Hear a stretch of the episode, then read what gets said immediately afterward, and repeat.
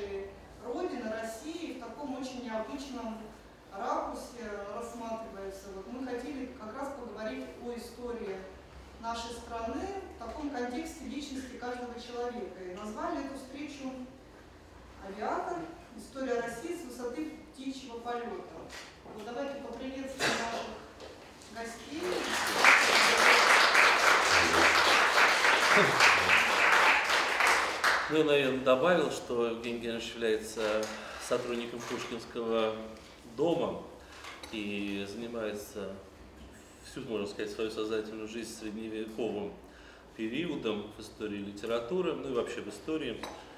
И вот этот э, период очень интересен. Мы даже как-то общались по поводу того, что мы сегодня переживаем новое средневековье. Э, я бы, наверное, хотел м, вот э, вашу теорию, чтобы вы, Евгений Геннадьевич, э, представили, может быть, с исторической точки зрения, почему именно такой взгляд, что мы сегодня в новом средневековье. Ну, мы скорее движемся э, в этом направлении. Э, Мы не находимся в нем еще. Э, И новым одна уже прошедшая эпоха, новым прошедшее время быть уже не может. Оно может только быть похожим, поэтому это ну, э, несколько, так сказать, преувеличено заострено, что ли, э, в термине, термине. Термин этот использовал Бердяев. Вот. У него есть статья, э, большая статья, даже вышедшая отдельной книжкой «Новое средневековье», где он говорил о том, что эпоха нового времени или модерна э, должна скоро окончиться.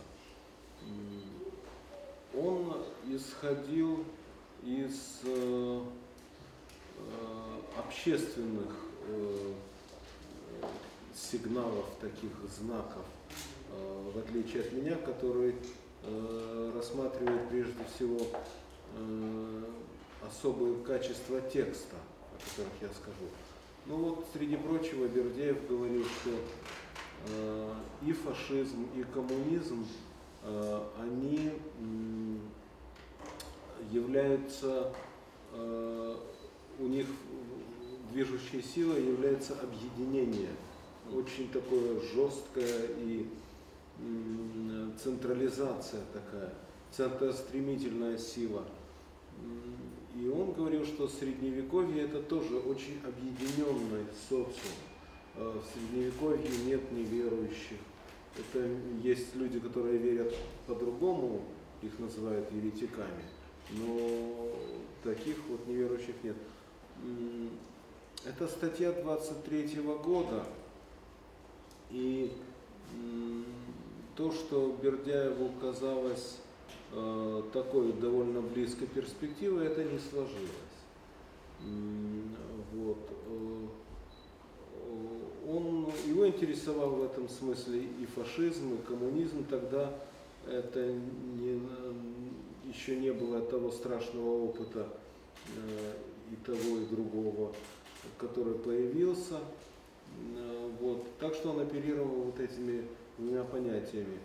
Но в итоге сложилось иначе. Значит ли это, что идеи Бердяева были безосновательны? Нет, потому что есть вещи, которые приходят пульсируя, Э, как приходит э, прилив, э, волна приходит и уходит, но немножко ближе остается к домам. И вот так этот прилив почти доходит до порога дома. Э, на мой взгляд, сейчас один из таких приливов, э, значит, э, тут надо разобраться в понятиях, по крайней мере, понятие средневековья. Это то, что нас будет интересовать. Средневековье – это в последнее время бранное слово. Когда хотят человека упрекнуть в отсутствии знаний, злости, обскурантизме, говорят, ну это средневековье. На самом деле, если вдуматься, средневековье было очень гуманной эпохой. А, я не шучу. Потому что если мы вспомним о том, что в средневековье не было концлагерей, не было идей массового убийства людей, а, которое просвещенное новое время развернуло во всей, что называется, красе. И самое худшее, что было в условиях, э, что было в истории человечества, а, вот массовое убийство, а, убийство в концлагерях, это все в просвещенном 20 веке. Часто любят говорить, э, и то не о русском средневековье, а о западном, что э, средневековье это, что вот в средневековье была инквизиция. Так вот надо понимать, что инквизиция была не в средневековье. Инквизиция была в период Возрождения, после средневековья.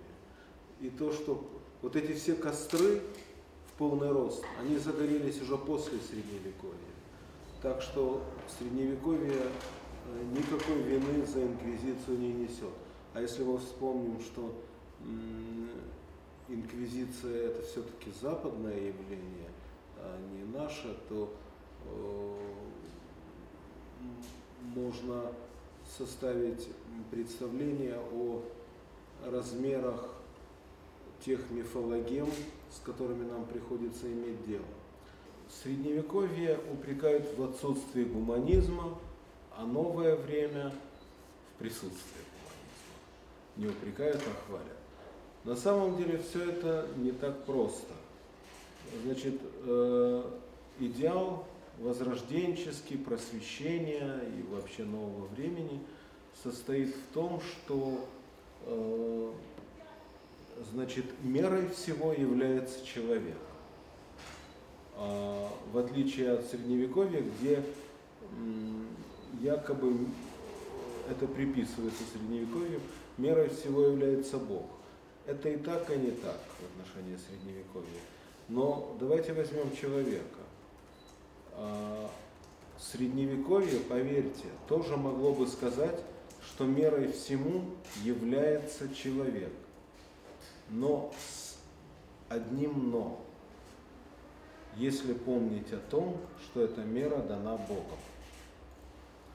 И вот тогда все становится на свои места. Средневековье э, избегало убивать людей, в отличие от э, нынешнего времени. Если, допустим, происходил переворот в Византии, императора старались не убивать, ему отрезали нос. Там еще удовольствие среднее, прямо скажем. Но его живым оставляли, его Э, паковали в монастырь, там еще что-то, но он оставался живым, потому что даже его враги, как и он, э, они существовали в одной системе понятий, которые предусматривали, что жизнь человеческая дарована не ими, этому человеку, и отнимать ее никто не вправе, она, кроме Бога. Вот. И вот несколько слов в защиту Средневековья. Теперь вот уже не по, такой будет длинный разбег э, на, на вопрос отца Константина. Вот. Вообще у меня позавчера в Кракове была лекция о том, что ответы существуют раньше вопроса. Вот. Так что Это иногда правда. Да, это правда. И вот эта старая шутка, э, вопросы газеты «Правда» на ответы Леонида Ильича Брежнева, э, она на самом деле глубже, чем мы тогда думали, когда смеялись в советское время над этой шуткой. Вот. Вопрос, э, он предусматривает, вопрос это декларация незнания. Незнание чего? Или формального незнания, если речь касается ведущего, потому что все мы знаем при, примерно одинаково, но э, должен быть э, вопрос-ответная, должна быть форма. Незнание чего? Значит, что-то уже существует. Вот.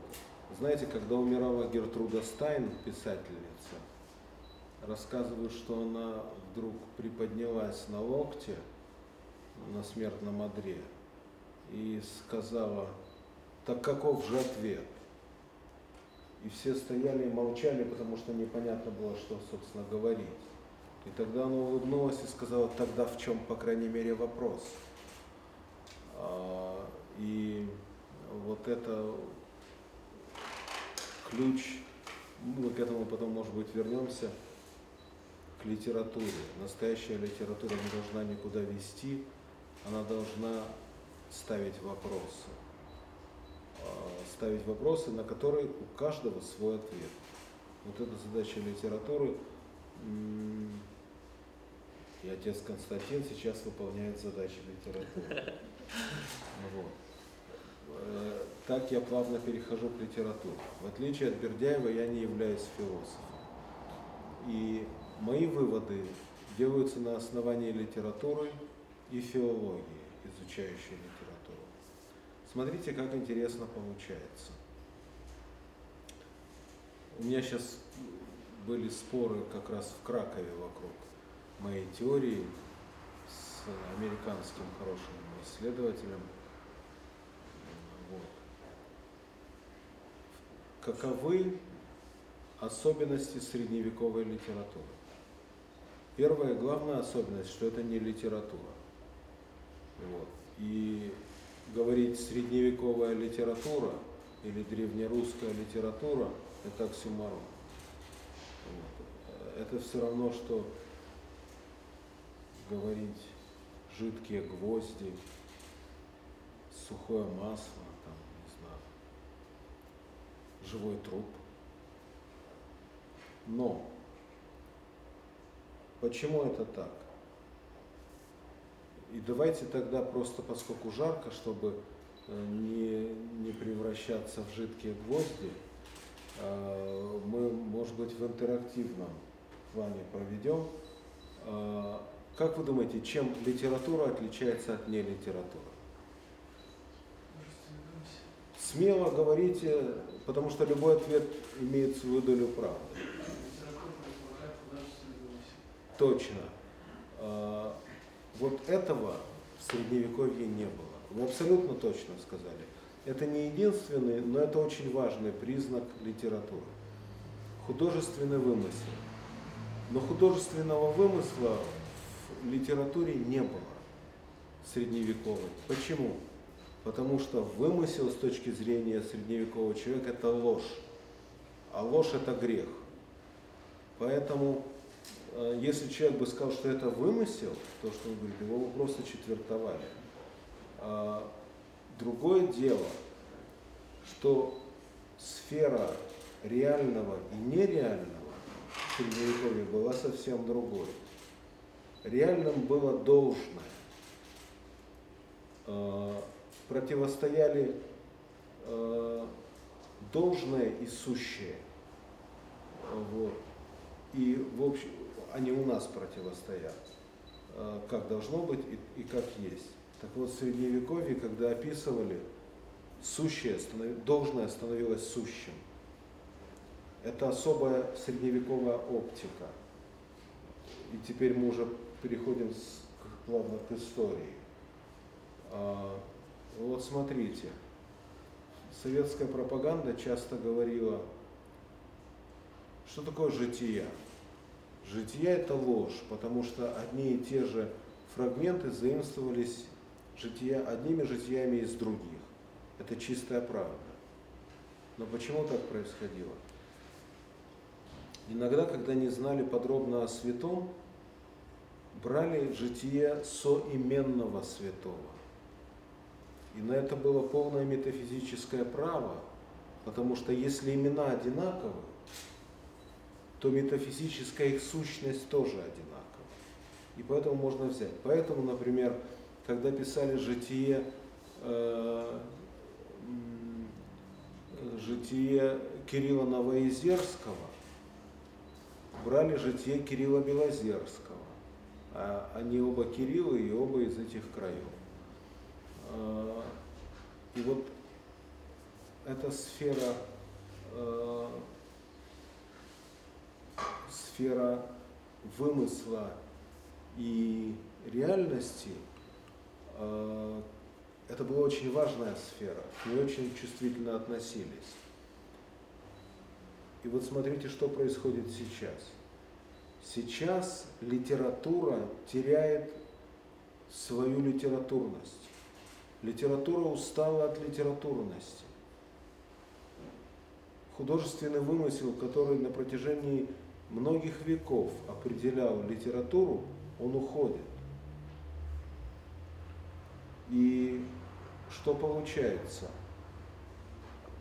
Что э, во-первых, сейчас литература, называемая non-fiction, она пользуется колоссальным интересом.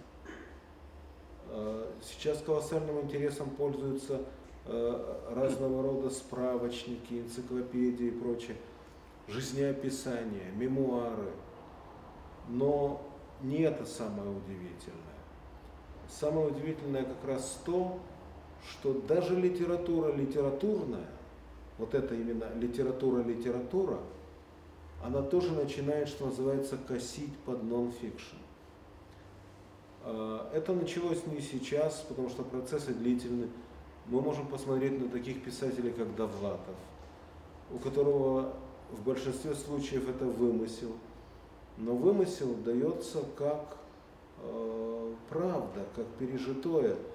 Э, или, по крайней мере, если это не вымысел, то всякий раз Довлатов рассказывает по-новому э, одни и те же события. Это Лимонов, который так пишет. Это мой хороший приятель Андрей Ствацатуров, который сейчас пишет. Эм, это э, многие-многие другие писатели, которые э, имитируют особую доверительность, новую, так сказать, э, новый, новый реализм, это называется. Есть четыре группы, называющие себя новыми реалистами, вот, но я не, не все могу понять, в чем их новый реализм заключается.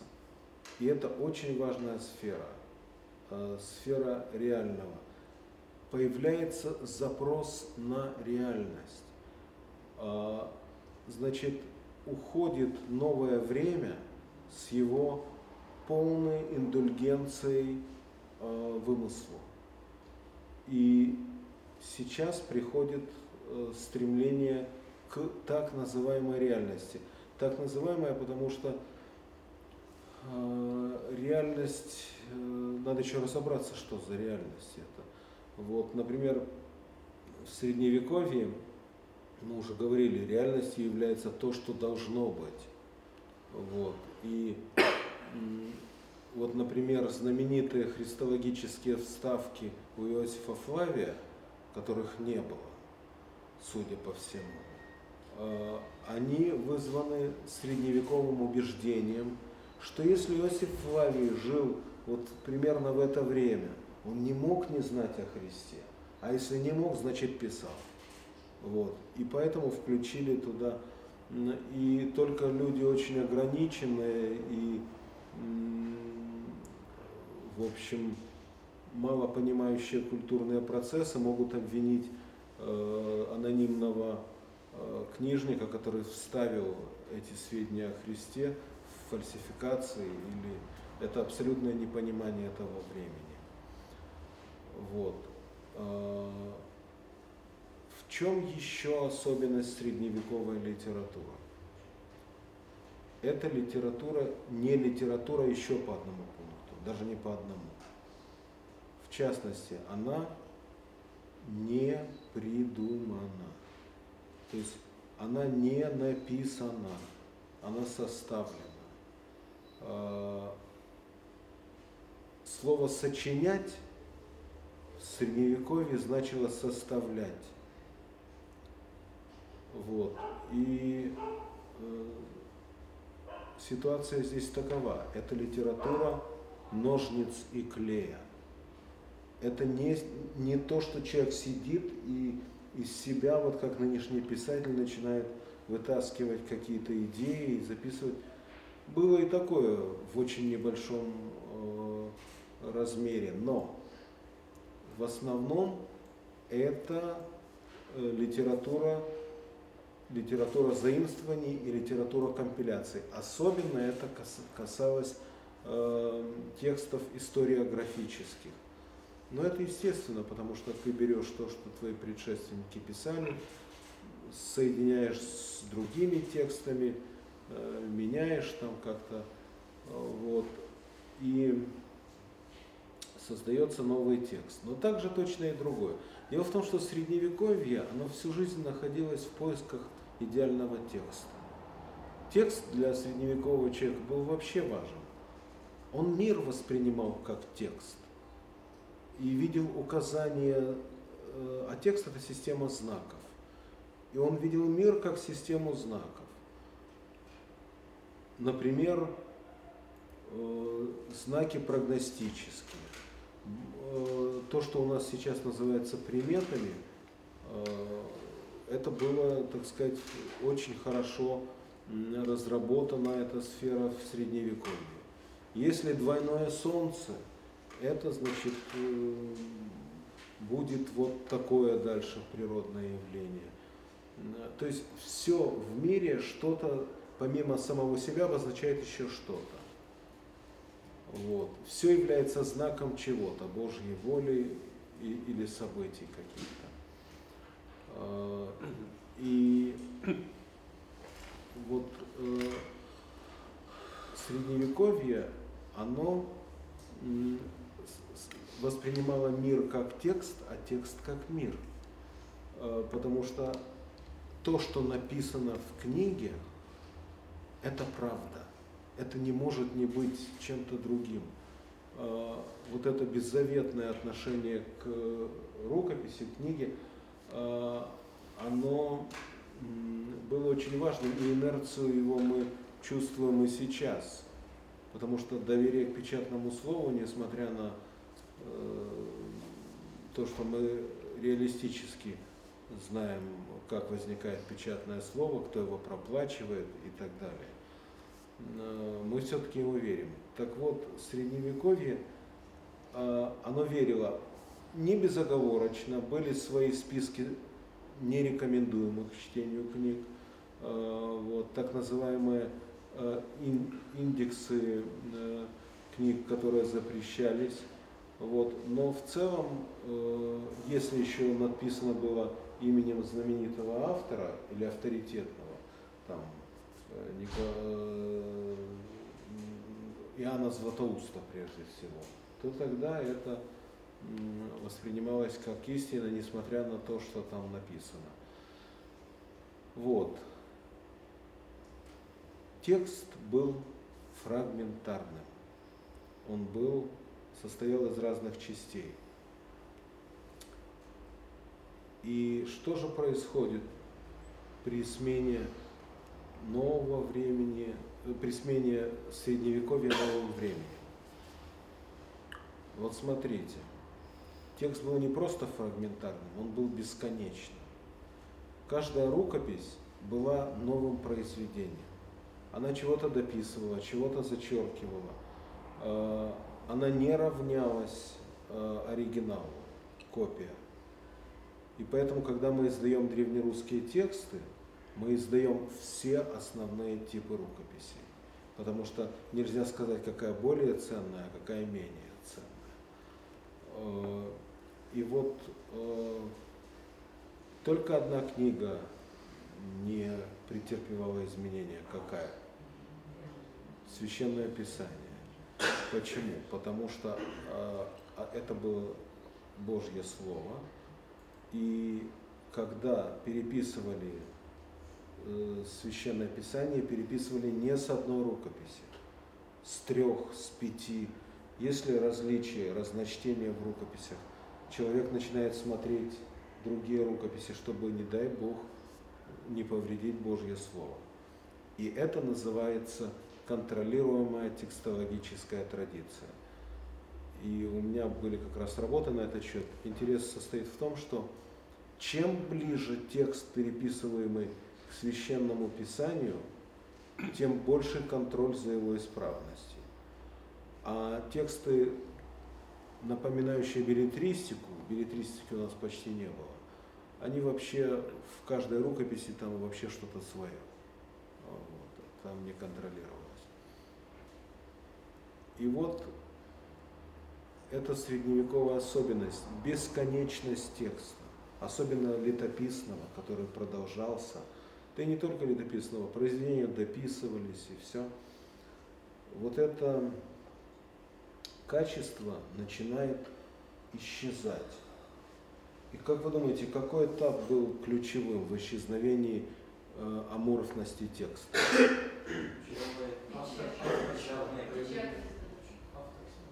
Правильно, кто-то сказал о печатании. Дело в том, что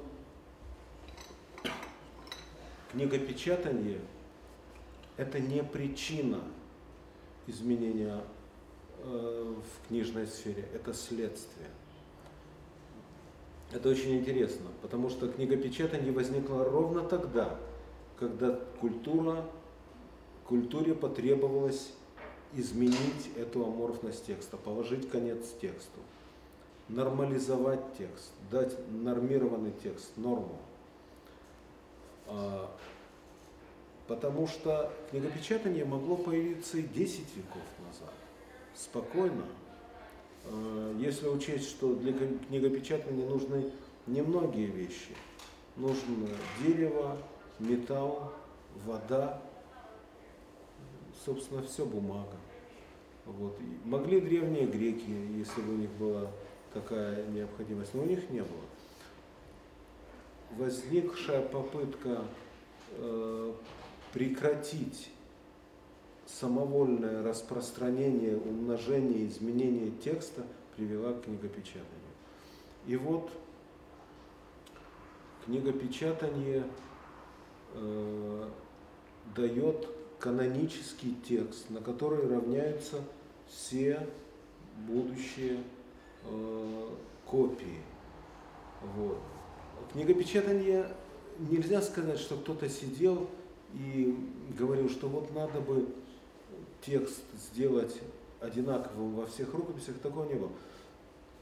Как всегда, истина существует на разных уровнях. Есть причины разного уровня. Э, непосредственным, непосредственной причиной книгопечатания была необходимость дешево размножать рукописи. Потому что рукопись стоила очень дорого написать. И рукопись писалась 8 месяцев в среднем. Средняя рукопись. А книгопечатание было гораздо дешевле. Поставил и штампуешь. Вот. Но на самом деле основной причиной это, конечно, усталость культуры от э, вот этого баловства текста. То, что э, в одной немецкой монографии названо Der unendliche Text, бесконечный текст. Вот. У текста должна быть граница, конец. И вот что происходит сейчас, как вы полагаете? Обратный процесс. Абсолютно верно. И, и как он себя манифестирует? Конечно. Через интернет. Прежде всего интернет. Интернет, и это надо понимать, э, это он возник не потому, что, так сказать, созрели какие-то провода, э, необходимые для него. он следствие цивилизационного культурного запроса на другой тип письма. И сейчас возникает супертекст, возникает э, гипертекст, э, текст, который может опять размножаться, как тесто умножаться, как э, э растут грибы вширь. Вот. И это далеко не случайный процесс. Это стремление текста потерять свои границы. Культура движется маятникообразным способом. Несколько веков посидели с четкими границами текстов, эм, теперь совсем другая ситуация. Тот же Аствацатуров пишет роман и продолжает в э, интернете. Так вот, это делает текст снова безграничным. И это запрос культуры. Но какое еще существенное качество литературы, как вы полагаете? Литература нового времени.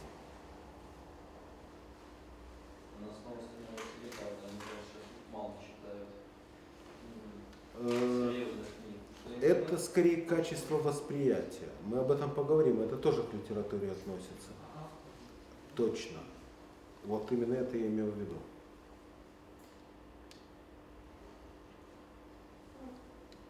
В Средневековье отсутствует автор. То есть он не отсутствует как физическое тело, а кто-то пишет.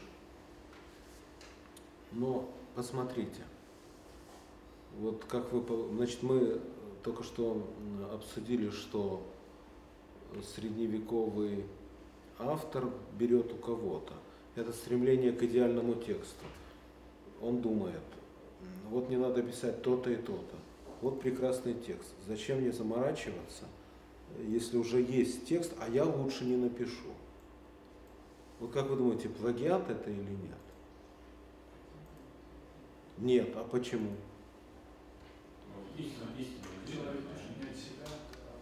Правильно. Первое, он пишет не от себя. В средневековье всегда выражается коллективная точка зрения.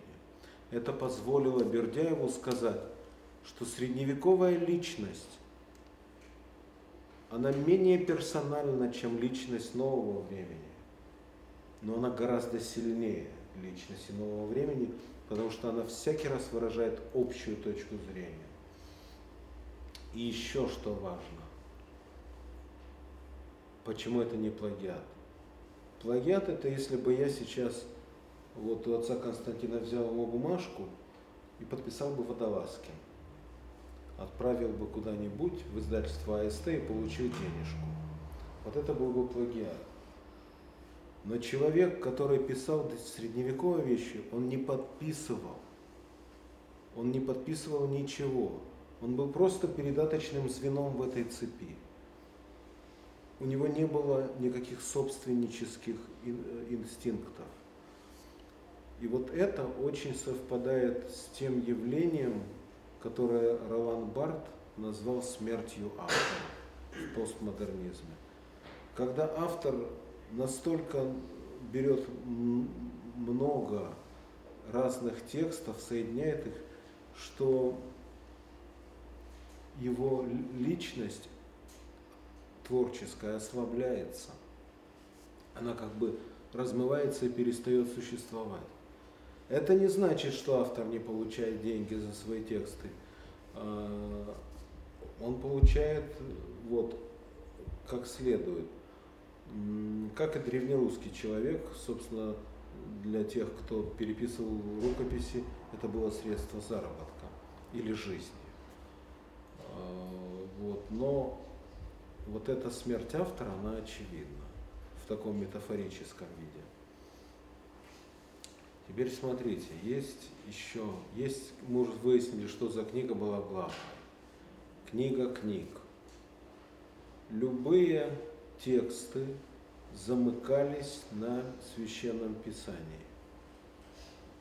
на Библии. Это происходило посредством, как правило, цитат, чаще всего цитаты с псалтири. А, эти цитаты не искали в картотеке, их имели в голове обычно. Вот. Вообще устная э, форма имела очень большое значение для средневековья. А, в средневековье читали вслух. Читали обычно за трапезой в монастыре. Кто-то читал, все ели, но никто не болтал. Читали дома, семье, читали самому себе. Тоже шевелили губами и иногда вслух читали. Э, это была культура устного э, голосового чтения. Про себя вот такого, чтобы прилечь на диван и почитать, этого не было. Ну и про чтение мы еще поговорим. Значит, но нам на этом этапе важно вот что. Что не было автора, не было вымысла, э, и текст был фрагментарным. Вы спросите, ну а как вообще может существовать фрагментарный текст? Ведь есть же, ну, ну как, ну вот допустим, отец Константин что-то напишет, я напишу, э, каждый из вас, мы что-нибудь отправим, придет в издательство эта бумажка, скажет, они что, все с ума сошли? Что один корова через ять пишет, другой через А, третий через О, и что это вообще, так сказать, за филиал клиники Кащенко. Вот этого не было в Средневековье, удивление. Дело в том, что в Средневековье не было личного стиля. Он просто отсутствовал. Был стиль жанра. Когда Нестор, летописец, писал летопись, он был летописцем. Когда он писал житие Феодосия Печерского, он был агеографом и писал в разных стилях. И поэтому эти, эти произведения, как кубики Лего, они без зазоров сходились между собой. Тогда может возникнуть вопрос. Ну хорошо, а концепция? Ну стиль жанра, все. Концепция как? Как вот с причинно-следственностью? как с логикой изложения событий. Никак ее не было. Вот.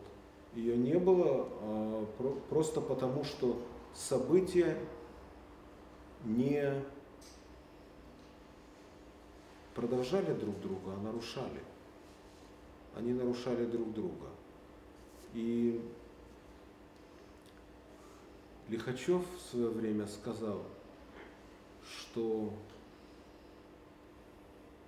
Летописец не потому не описывает прагматической связи между событиями, что он ее не видит. Он ее видит.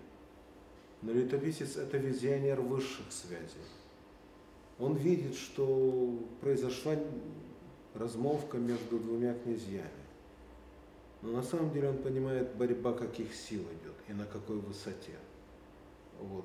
И он на этой высоте, на высоте, где летают ангелы, он начинает объяснять, что произошло. Он прекрасно понимает на уровне земном все, но он не считает это достойным описанием. Я все немножко упрощаю, но смысл таков, вот этого высказывания Лихачева. То есть причинно-следственность отсутствует. Я все подхожу к истории вот. Это очень важно для понимания истории, потому что я предлагаю альтернативный вариант понимания истории через средневековье. И вот смотрите. События лишены причинно-следственной связи.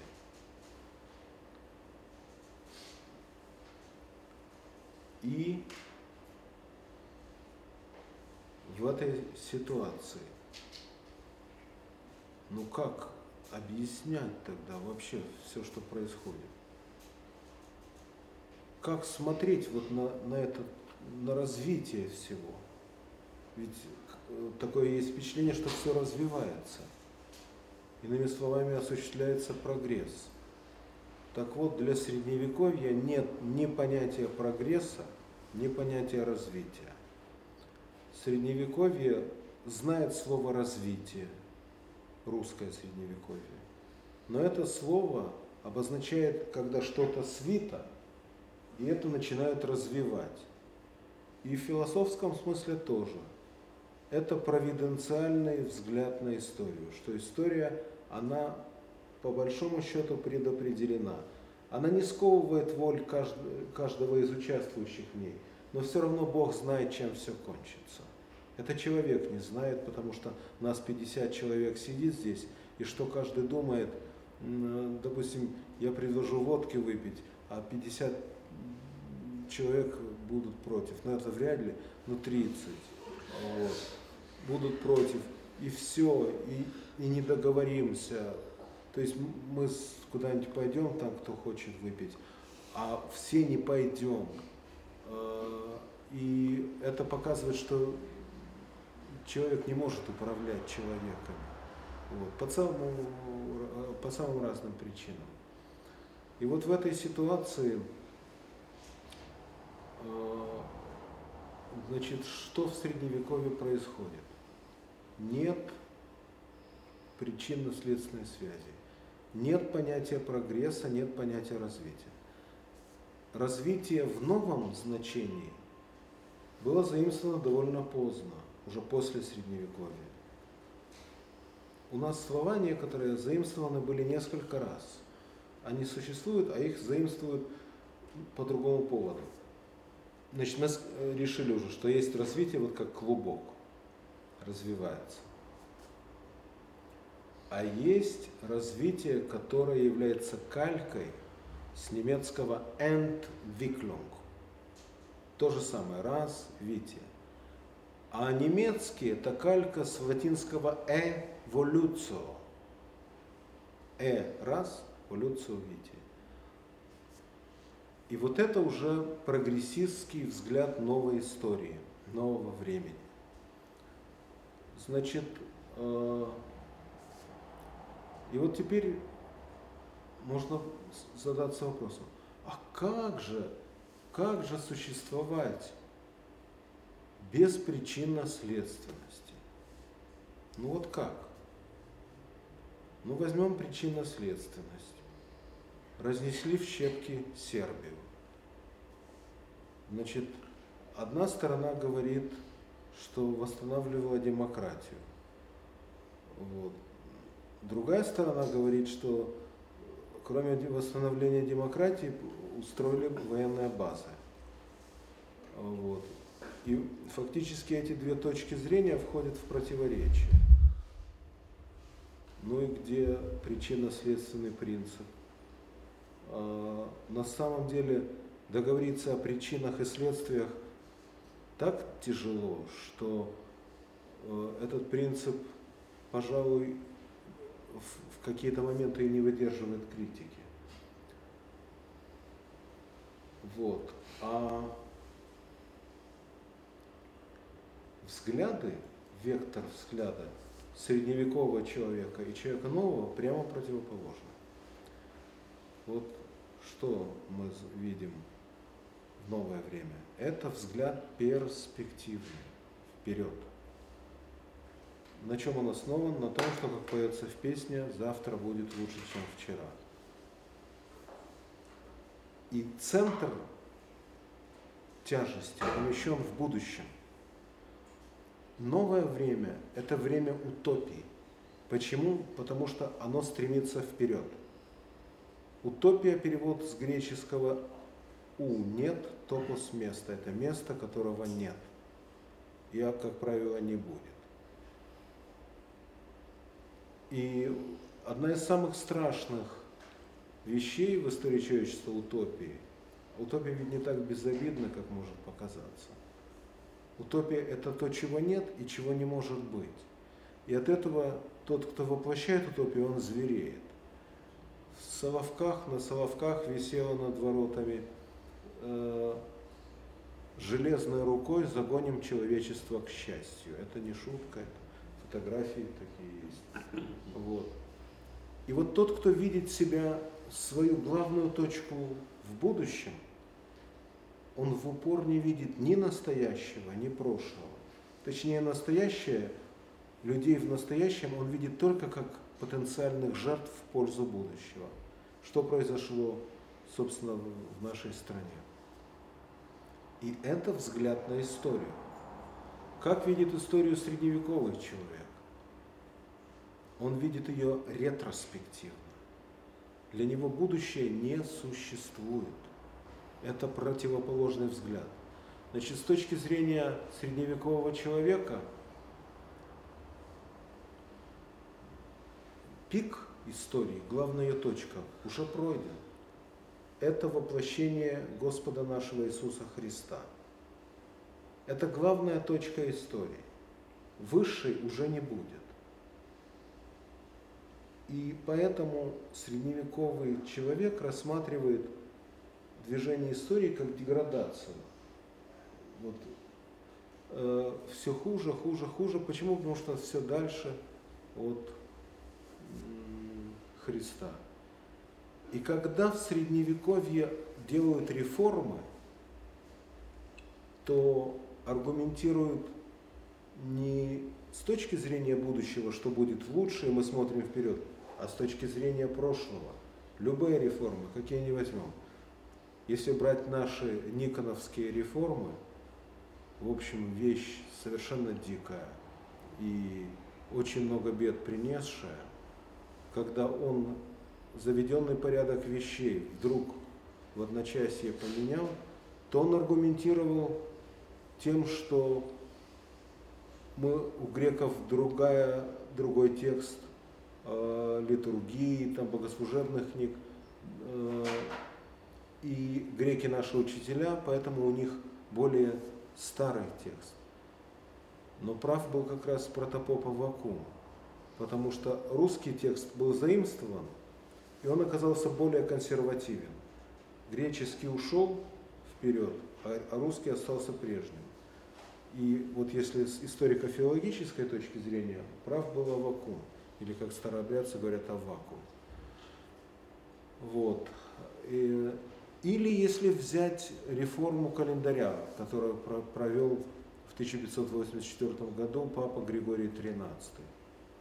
Папа вовсе не вперед смотрел, он смотрел назад. Папа боялся того, что Пасха станет летним праздником, что она выйдет, э, что она выйдет за пределы весны. Э, и он, кстати говоря, календарем, вот собственно календарем, интересовался меньше всего. Это была не реформа календаря, это была реформа пасхалии так, чтобы не выпустить э, Пасху за пределы весны. И это был типичный, хотя это уже не средневековое время было, но все равно взгляд исторический еще вот э, там был. Это знаете, насчет того, что граница время, нового времени старого, был в Петербурге такой профессор немецкий Бауэр. И он у него были чрезвычайно изящные выражения. Он говорил, Данте одной ногой стоял в средневековье, а другой приветствовал зарю нового времени. Вот. А еще у него было знаменитое выражение, значит, отправив на плаху Марии Стюарт, одной рукой подписав договор несчастная Мария Стюарт другой рукой Елизавета Английская проливала лицемерные слезы. Вот. Так вот, в Средневековье вот этот переходном этапе, на этом переходном этапе еще была логика старая. Потом поменялся вектор, и действительно мы сейчас находимся все еще при футуристическом сознании. Но вот тут я свидетельствую как филолог. постмодернизм,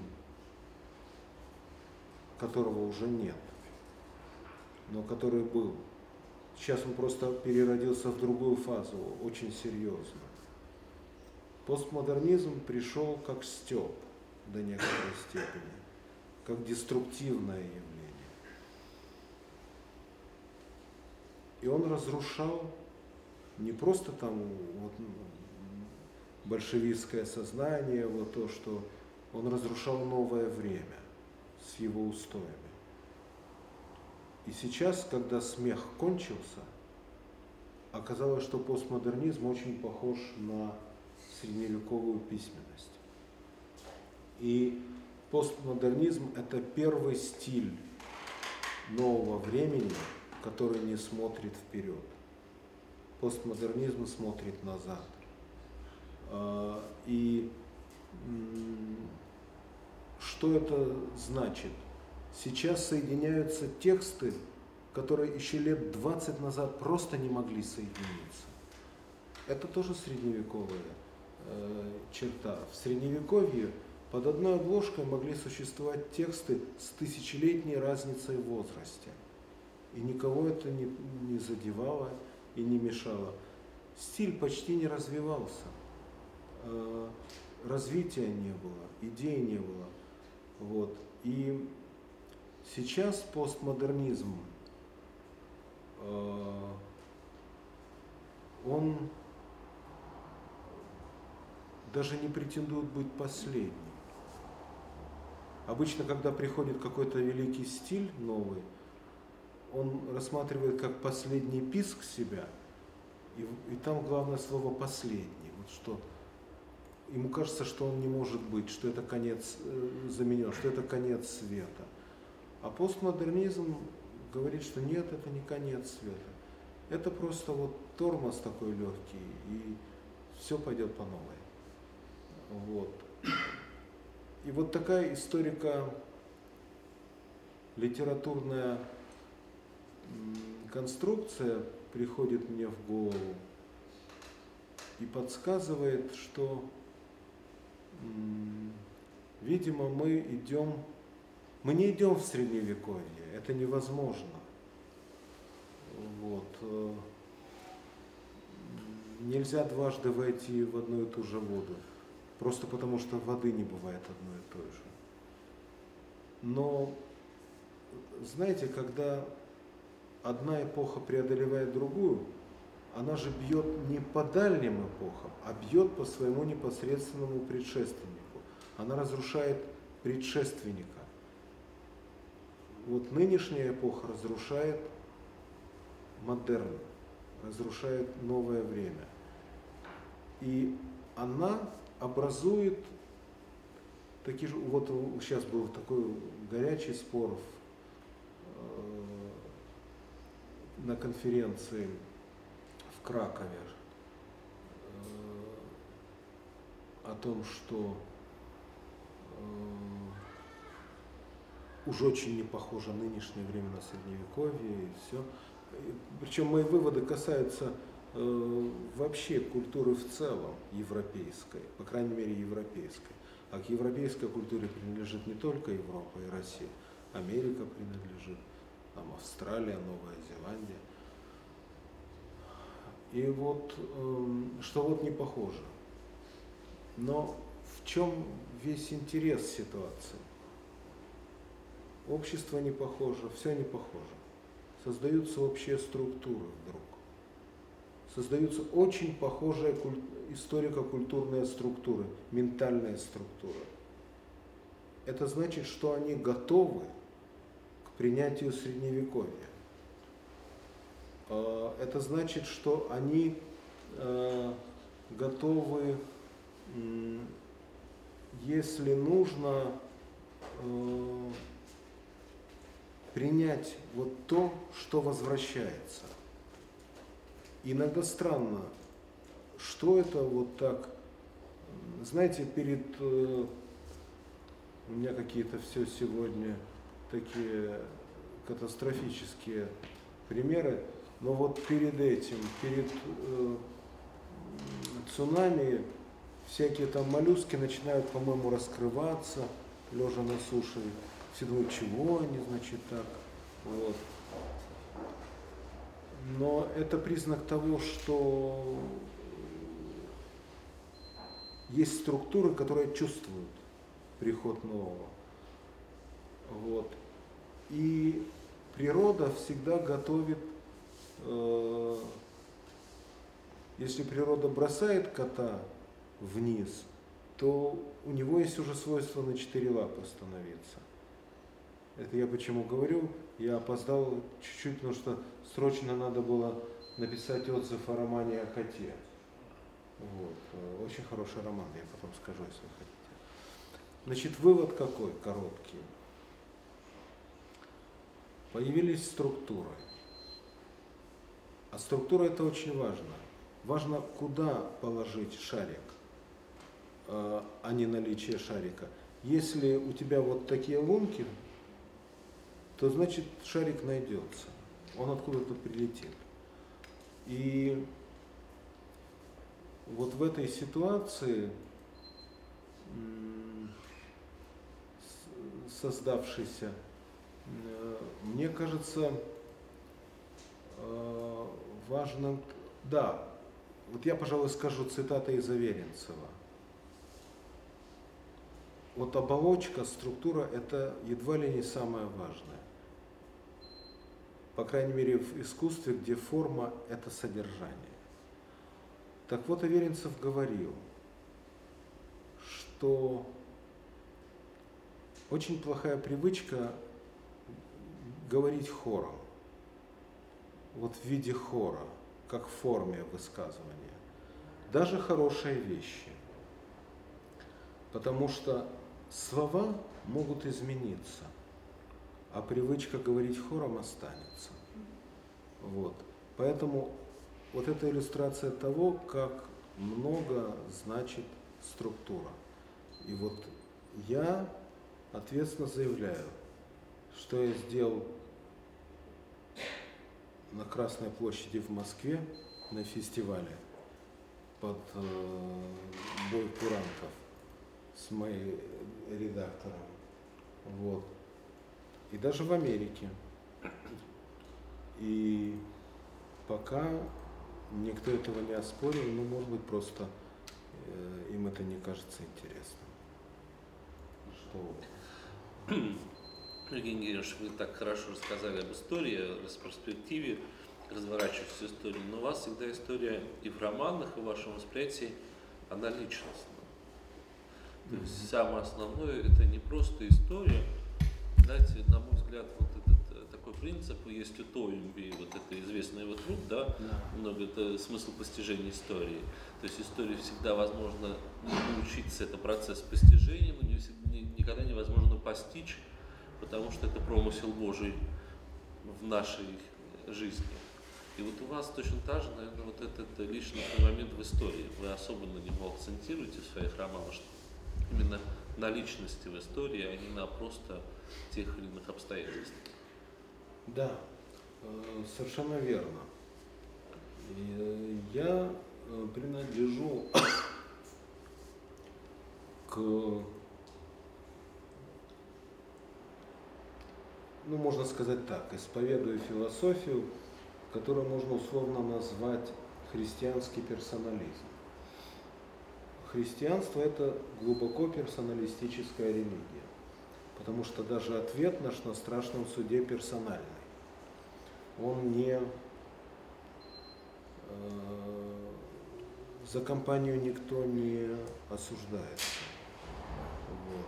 И с каждым будет разговор, как, как мне вслед за отцами церкви представляется, разговор будет персональным.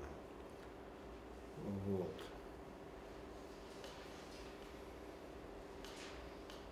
Из этого следует, что и все, что мы делаем, носит персональный характер. Вот нас в России живет 145, по-моему, миллионов. Вот э, если я или отец Константин решим что-то изменить в России, ну, например, чтобы парадные убирались.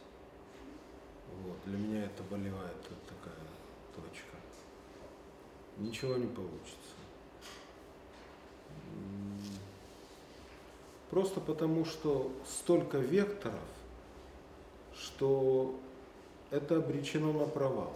Ну, я могу выйти и сказать, что я за то, чтобы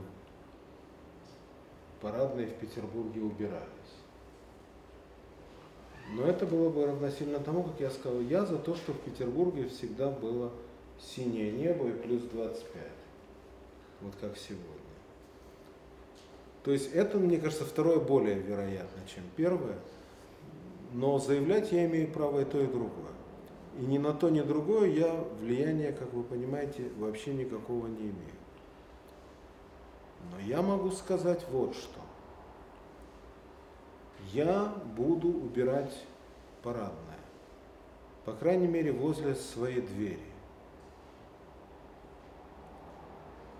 я буду, я не знаю, что я буду в отношении погоды, я включаю яркие лампы. Включаю яркие лампы и хожу под ними греюсь. Но и даже загорел. Но радости это не приносит. Но к чему я говорю? Потому что это искусственно. Я говорю это к тому, что человек что единственный, кем человек управляет, это он сам. И то в определенной степени. Потому что если упадет кирпич на голову, если, допустим, вот такой ЖЭК, который не делает ремонта, который не убирает, знаете, как у нас э, двери красят? Э, у нас дверь как глобус для слепых. Вот с рельефами, но, но все неправильные. Приходят три толстых тетки с какими-то огромными валиками. И вот не чистя ничего, вот по, по этому лунному пейзажу они проезжают жирной краской вот, и уходят. И так каждый год, даже два раза в год.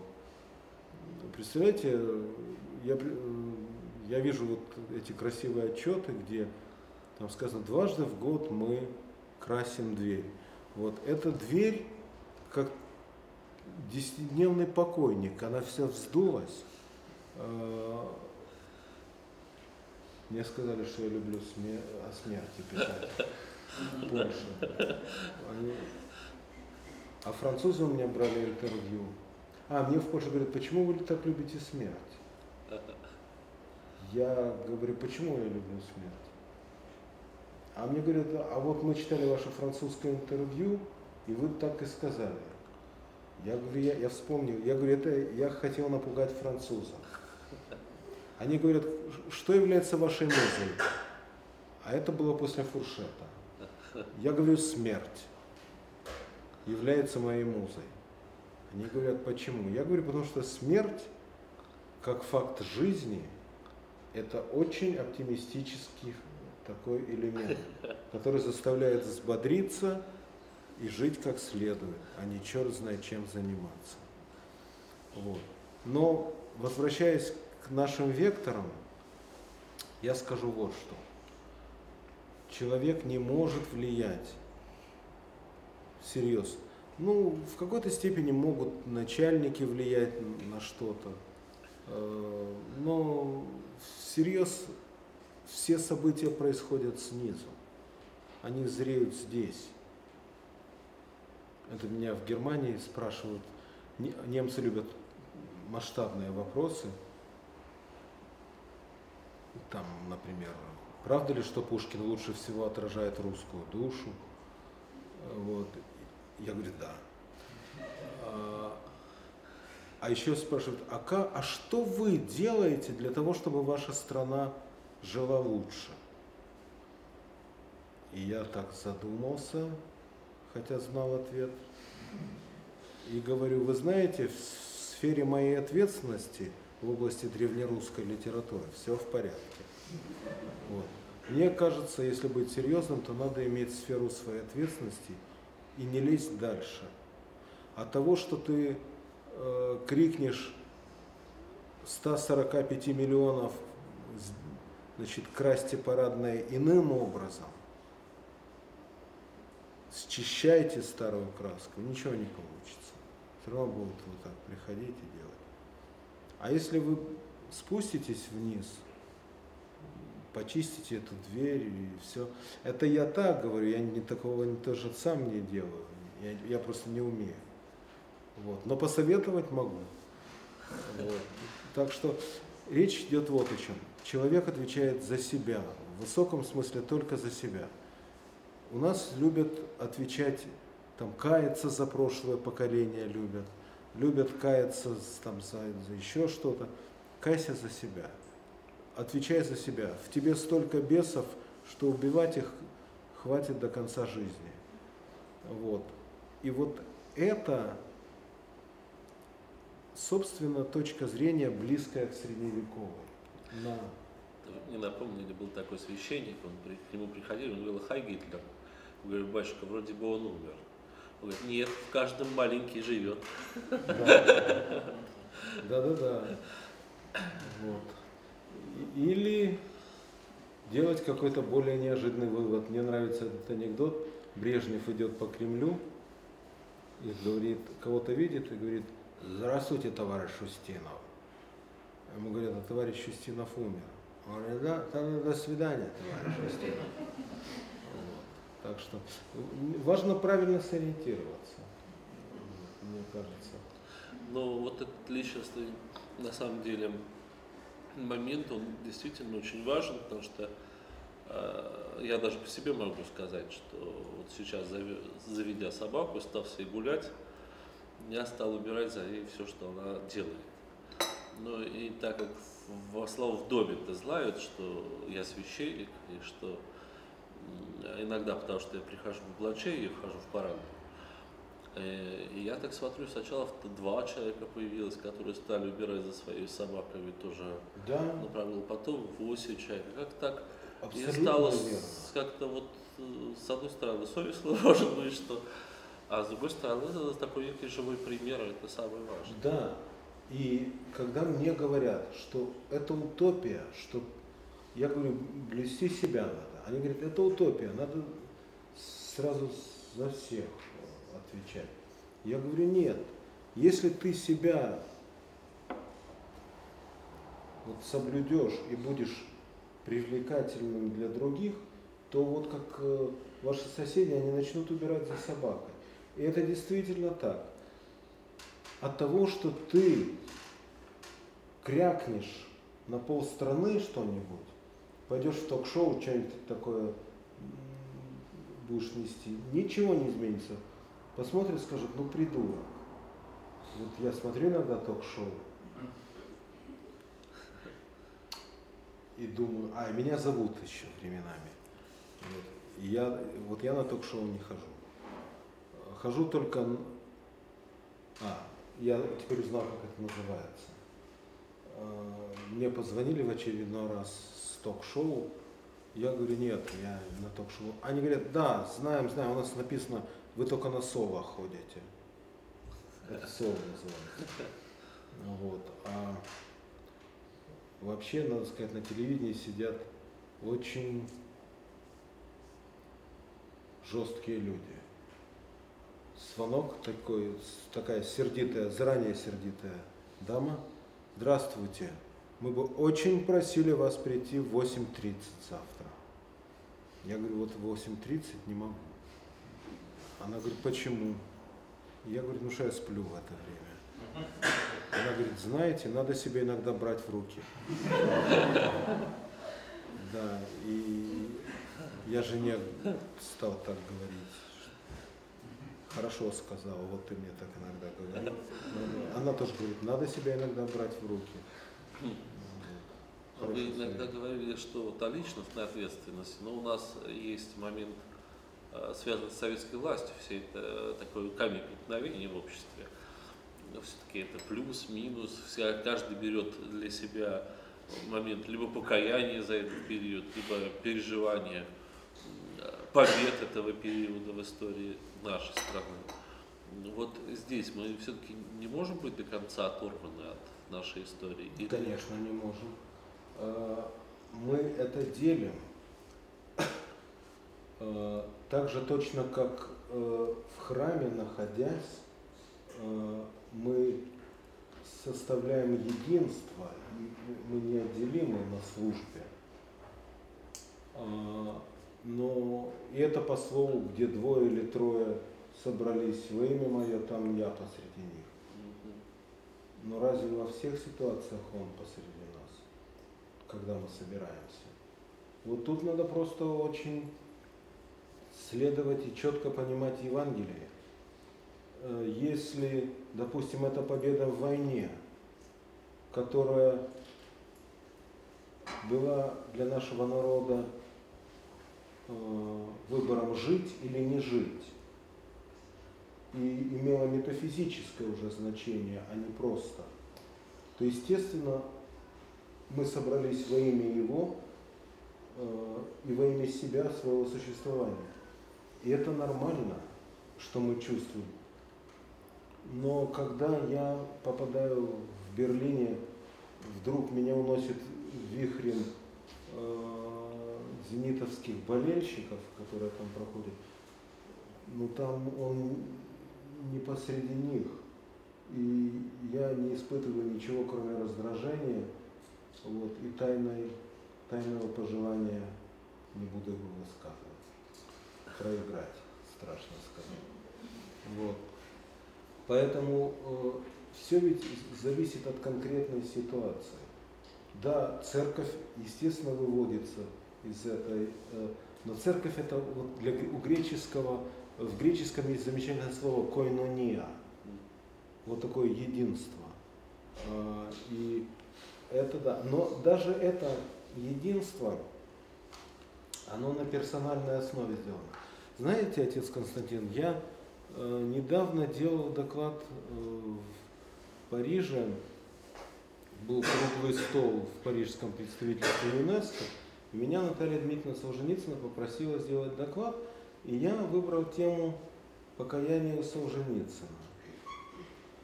И меня очень многому научила эта работа, вот смотрите, Солженицын считал, что каяться должен весь народ.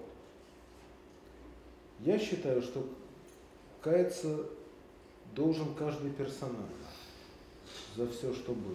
А каждому есть за что каяться. Но вот дорожка есть между этими двумя позициями. Дело в том, что он не считал, что это покаяние, когда все пришли на Красную площадь и начали каяться. Он совсем не так это видел.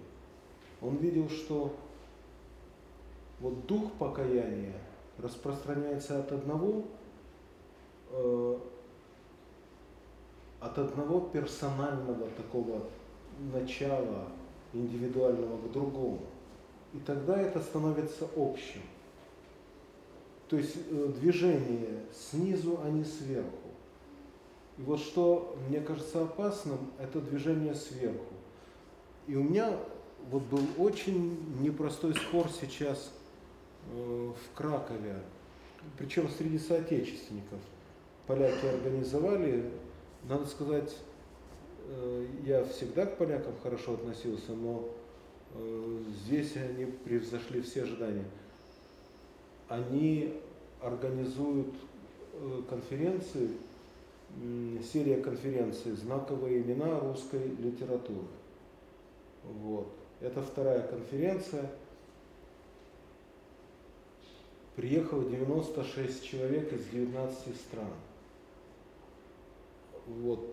И ректор открывал, представляет этот удивительной красоты университет – XIV века, зал XIV века, мы там сидим все.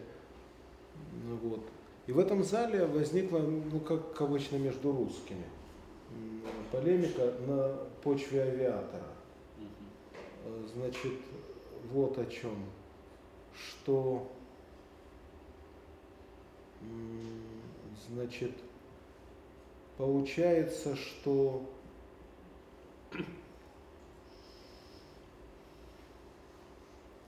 вот авиатор, э, что, да, там сравнивали с обителью Захара Прилепина, что вот там была часть людей, которые говорил, вот э, Артем, герой Захара, что он, ну, как бы уголовник, э, он убил отца и все. Выясняется, что и Платонов убил, но вот часть людей сказала, но он убил правильно, потому что он убил э, э, стукача, подлеца, вот. А я встал говорю, как же правильно? Убийство это убийство. И не может его быть правильным. А, Вот. И тогда, в общем, там э, стали другие какие-то мнения высказываться. А, И речь зашла о том, что не может быть элитарности в грехе. Что вот если человек ради какой-то идеи убил, то все-таки это понятно, как бы. Я говорю, так вот Федор Михайлович целый роман «Преступление и наказание» написал. Вот убил во, во имя идеи. А, Не может быть, конечно, такого подхода. Ну, там очень доброжелательная была такая полемика, но такая обширная. Вот. И, и вот что интересно с точки зрения индивидуального и общего, что индивидуальное, когда оно идет снизу, оно жизнеспособно. И тогда наступает общее покаяние. А если это насаждается, даже хорошее, если просто начинают прессовать с утра до вечера, я боюсь, то есть это хорошо, что в качестве просвещения и все, но я боюсь, что это иногда может загнать пружину до предела, и потом она будет распрямляться. А, И это не внутреннее покаяние. Это покаяние внешнее, под влиянием общего движения и все. Но человек должен пройти это страдание за жертв изнутри, персонально. Э, И в этом отношении, мне кажется, очень печальный такой пример – это теократия и теократические государства, к которым приближалась Россия, допустим, в синодальный период, когда это трудно представить себе, в 30-е годы 19 века справку о причастии надо было предоставлять. Вот. И вот эта пословица «всяк крестится, да не всяк молится», она, может быть, наиболее отражала ситуацию. Так вот, общее рождается из персонального. Это не значит, что на этом этапе и закончить надо. Вот кто-то там э, стал богоподобным, и на этом все, приехали. Нет, вот этот свет, он будет переходить и зажигать другие светильники. А, И вот тут целая диалектика отношений персонального и общего. И она состоит, ответ состоит в точке, в направлении. Если это вот так вот идет, то я боюсь, ничем хорошим это не кончится. Э, Можно человеку вставить э, любые слова, и он будет произносить. Но как только батарейка закончится, это все уйдет. Слова должны идти из сердца. А сердце это всегда персональное ощущение. Спасибо. Геннадьевич, просто для меня вот таким ну, ярким, наверное, все-таки поколение это какое-то изменение сознания, переосмысление того, что было. И вот для меня таким ярким примером явились похороны Марии Федоровны Романовой, э, матери нашего последнего императора, когда ее перезахоранивали. в Петропавловке, но для меня было неким таким неестественным состоянием, что ее гроб, а они следовали по набережной, везут мимо памятников ее палачей ее сына, ну, в данном случае Ленина и всего прочего. Для меня это было каким-то таким ощущением чего-то неестественного, потому что э, нельзя впрячь в одну упряжку э, советское и российское. И вот на этом э, отрезке наверное, нашей истории мы до конца еще не пришли к этому поколению, о котором говорил Солженицын.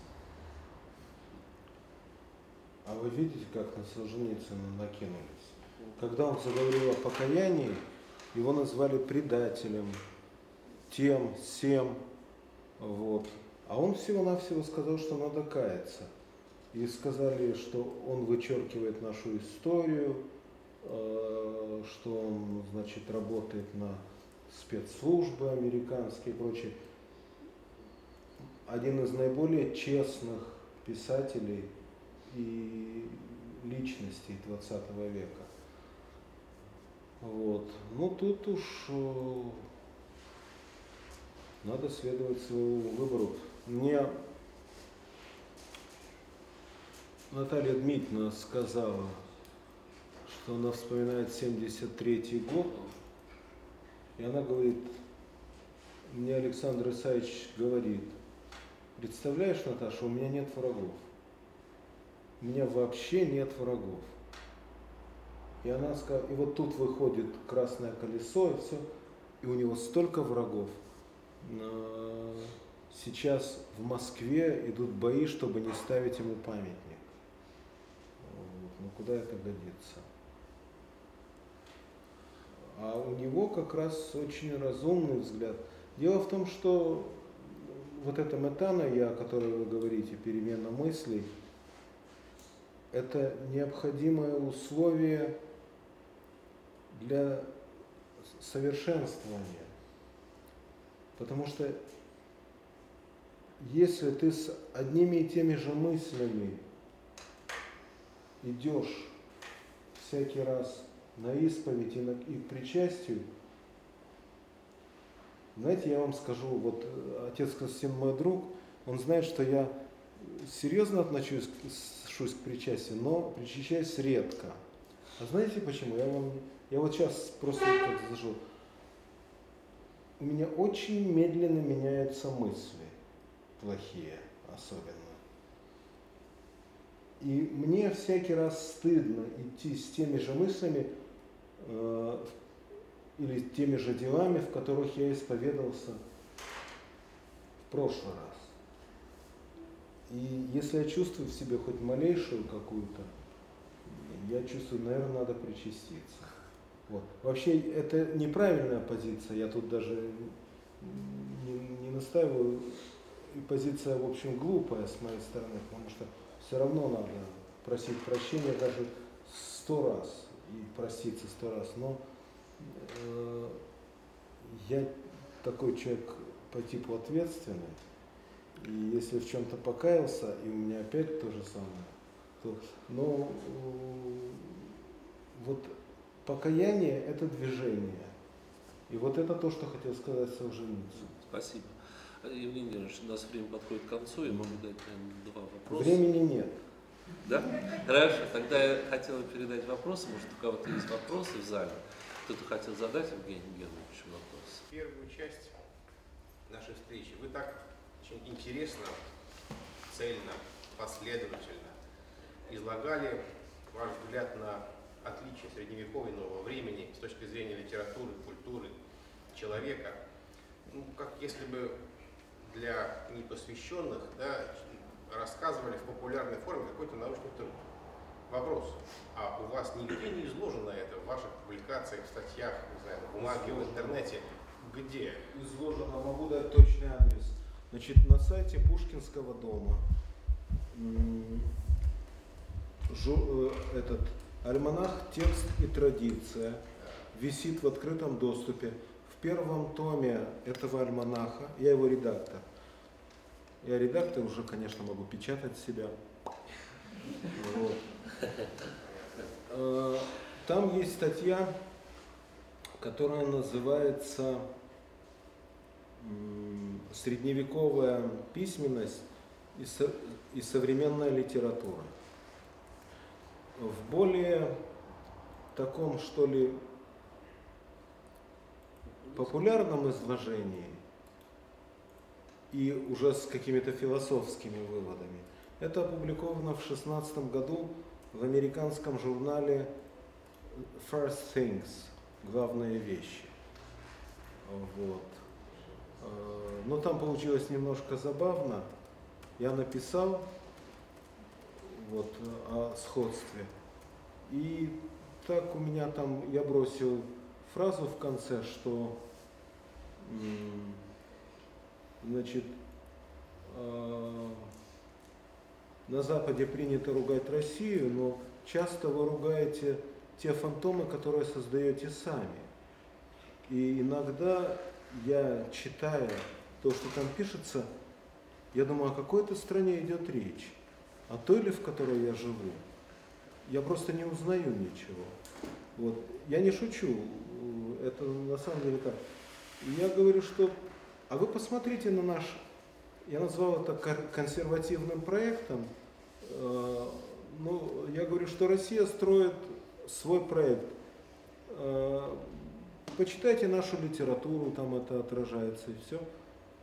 И американцы мне говорят, а напишите. Я говорю, да я не специалист по проектам. Все. Я это просто впечатление. Они говорят, ну напишите впечатление. Я написал, э, вот, и там так это обсуждалось довольно темпераментно. Э, вот. Э, причем я, да, это частая история там мифотворчество. Что такое миф? Миф это не, не, вовсе неплохое явление. Миф это активное отношение человека к явлению. Оно может быть со знаком плюс, а может быть со знаком минус. Вот. Вот со знаком плюс я помню, когда-то я шел в один журнал, и по дороге должен был заехать Дмитрий Сергеевич Лихачев. И я заехал, Дмитрий Сергеевич говорит, Женя, останьтесь пообедать для компании. Ну, это было предложение, от которого не отказываться. Мы пообедали. Вот Дмитрий Сергеевич он очень был основательным, он говорил, что надо есть горячим, что подождав. В общем, пока я ждал, и это прошло часа полтора или два, и я наконец приехал в издательство, и мне говорят, ну что ж ты на два часа опоздал. А я уже тогда знал, что времени нет. А, и я говорю, да, вот меня Дмитрий Сергеевич Лихачев пригласил пообедать. И все хором говорят, а что он ест? Вот. И я вдруг понял по этому вопросу, что к нему особое отношение. Про меня так никто не спрашивает. Евгений Германович, а вот у вас, э, вы говорите, что не занимаетесь вот соцсетями, да, вот и с сайтом, а у вас выходят там вот эти вот эссе небольшие, они в вашей как бы, деятельности занимают какое место? Это вот как просто колонки, да, они вы их, да, вот, нет, нет, вот там вот, э, вот этот э, автор, да, ваш, он выкладывает ваши такие, какие, ну, например, там, о, каком о полиглотах там было, вот, о там, пограничниках. И это очень здорово, потому что оно позволяет скоротать время в ожидании следующего романа, да, и вот как бы вы так периодически о, о себе напоминаете. Вот, может быть, это когда-то это соберется где-то или да, что-то будет? Да, соберется, как собралась книжка «Мелочи академической жизни». Это тоже были газетные... Да, да, это «Дом остров». Вот. Это было периодически напечатано. Вот. Сейчас я веду колонку в «Известиях», э, чувствую я себя там очень хорошо, во всех причем отношениях. Э, но главное, понимаете, я на каких основаниях пишу? Э, что я пишу тогда, когда я хочу, и то, о чем я хочу, и как я хочу меня никто не, прав, не правит, не, не советует. Вот. Я пользуюсь полной неприкосновенностью в своих э, проектах. И, вот. Другое дело, что сейчас два супер журнала наших мне предлагают стать колумнистом. Но я чувствую, что это многовато. Я, я говорю, это много. Они говорят, да, тогда вы два остальных убирайте, оставайтесь у нас.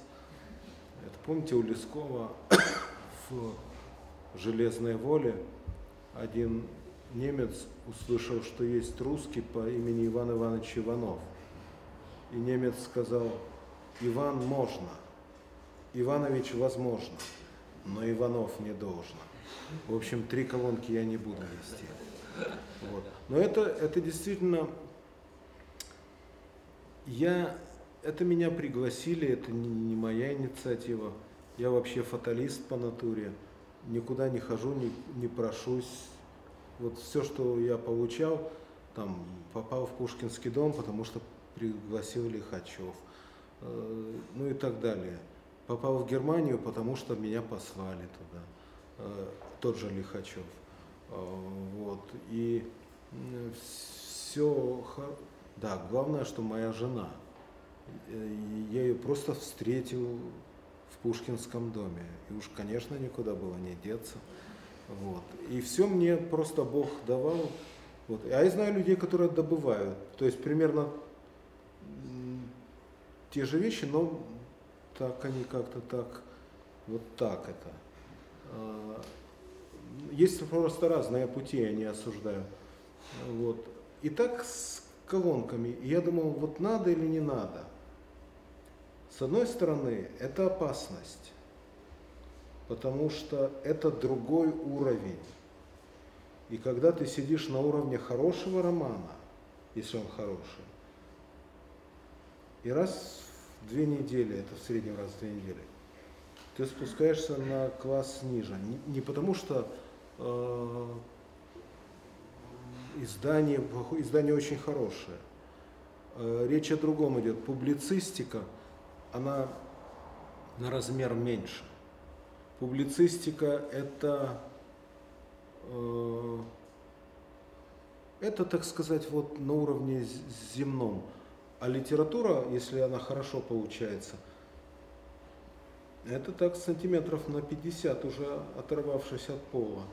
Э, я могу вам сказать, что я пишу в день не больше одной страницы, редко две. Не потому, что я не, не могу написать. Вот когда я пишу какую-то газетную статью, я могу пять страниц написать спокойно, но это другой энергетической затраты текст. А когда я пишу больше одной страницы романа в день, я чувствую, что он теряет энергию, текст теряет энергию, я останавливаюсь. Что вот то свечение, которое ты видишь где-то так вот на уровне горизонта, оно оканчивается. И просто электрический свет остается. А, и вот в этом отношении я боялся, что это может быть плохо. Но мне кажется, что я ощущаю, я же не каждый день пишу эти колонки, я ощущаю, когда есть прилив сил, когда я свою страницу или две написал, вечером я могу написать колонку. Вот э, знаете, как э, дается э, какая-то сумма на проект. Вот ты проект сделал, а остается еще вот как обычно почти процентов 99, вот, как у нас это бывает. И ты начинаешь тратить на другие вещи. Вот, и это интересно, потому что, например, вот э, писатель Роман Сенчин, очень хороший писатель, он говорит, он тоже ведет колонки и, и говорит, что чувствует уже какую-то опасность э, этого. Вот. А с другой стороны, Умберто Эко, с которым меня почему-то сравнивают, я так и не понял почему. Вот. Он вел колонки, и они очень милые у него и симпатичные. А, и последнее, почему я этим занимаюсь, ну если отвлечься от гонораров, которые мне как сотруднику академического учреждения важны, потому что у нас э, за науку платят очень мало. А, это то, что я никогда никакого... Э, то есть я стараюсь писать добрые вещи. Смешные, но добрые. Э, просто чтобы кого-то это грело. Я никогда не пишу злобных колонок, никого не ругаю. Э, не потому что не умею, я умею. Вот.